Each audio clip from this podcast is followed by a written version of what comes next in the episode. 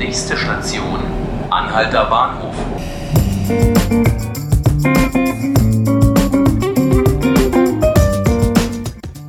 Hallo Berlin, hallo Welt. Schön, dass Sie zuhören beim Tagesspiegel-Podcast 5 Minuten Berlin. Mein Name ist Laura Hofmann.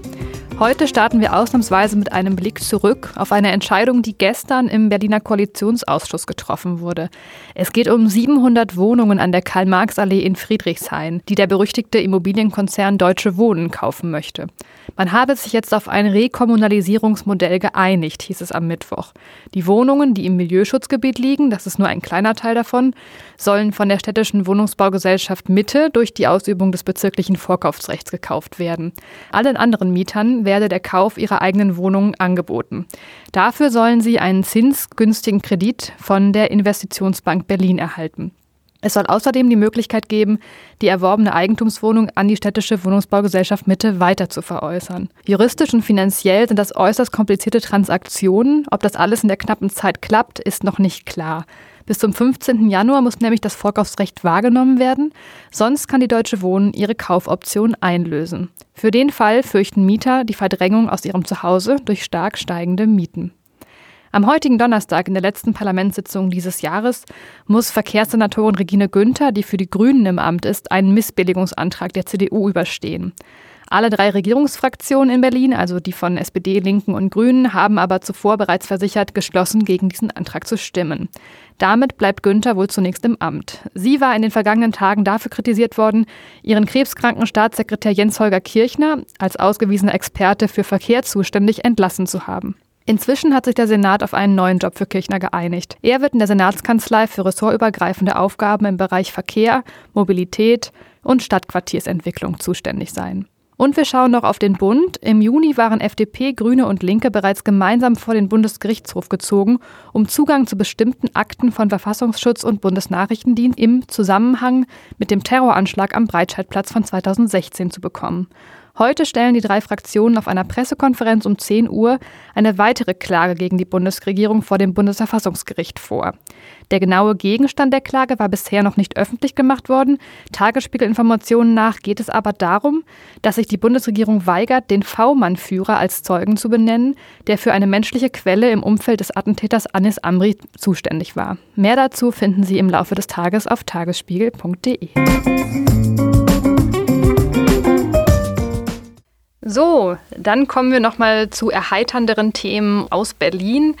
SPD, Grüne und Linke wollen den 8. Mai im Jahr 2020 zum Feiertag erklären. Ein entsprechender Antrag der drei Koalitionäre wird am heutigen Donnerstag im Plenum des Abgeordnetenhauses zur Abstimmung gestellt. Da Rot-Rot-Grün dort über eine Mehrheit verfügt, gilt die Annahme als sicher. Und noch wichtiger, mit dem Antrag wird auch über einen dauerhaften neuen Feiertag für die Hauptstadt am 8. März, dem Weltfrauentag, entschieden. Darüber spreche ich jetzt mit meinem Kollegen Robert Kiesel. Hallo Robert. Hallo. Ja, wir sprechen jetzt in unserer Arbeitszeit darüber, wann wir die nächsten Jahre äh, endlich mal zusätzlich frei haben. Kannst du uns da noch mal aufklären? Genau, das äh, wird im kommenden Jahr definitiv der Fall sein am 8. März mhm. und in dem darauffolgenden Jahr 2020 am 8. Mai, so dass alles so klappt, wie sich die Koalitionäre das vorstellen. Ähm, dass das nicht klappt, ist relativ unwahrscheinlich angesichts ihrer Mehrheit im Abgeordnetenhaus.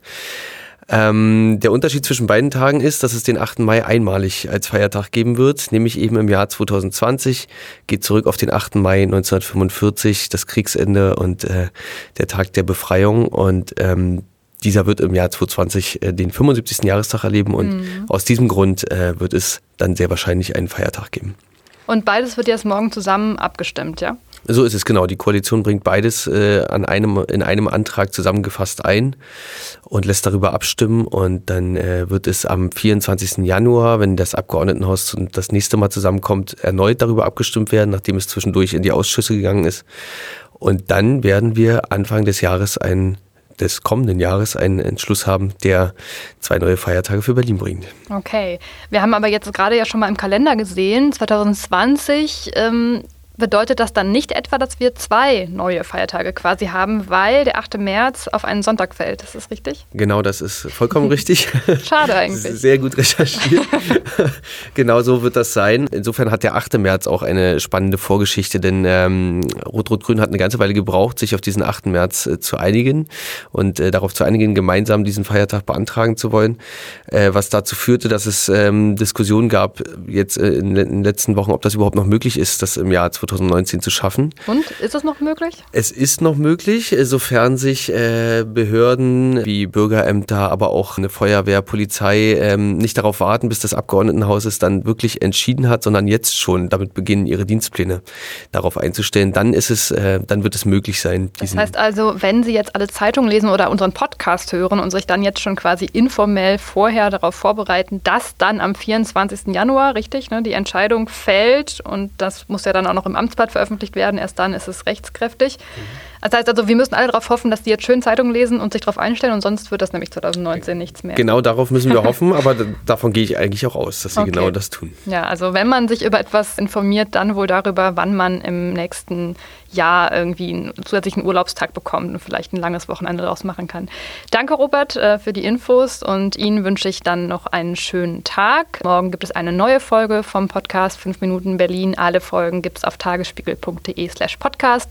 Außerdem auf Spotify und iTunes und eine E-Mail können Sie uns auch schicken, wenn Sie uns loben oder auch kritisieren wollen die bitte an podcast.tagesspiegel.de. Mein Name ist Laura Hofmann, gesprochen habe ich heute mit meinem Kollegen Robert Kiesel und bis bald.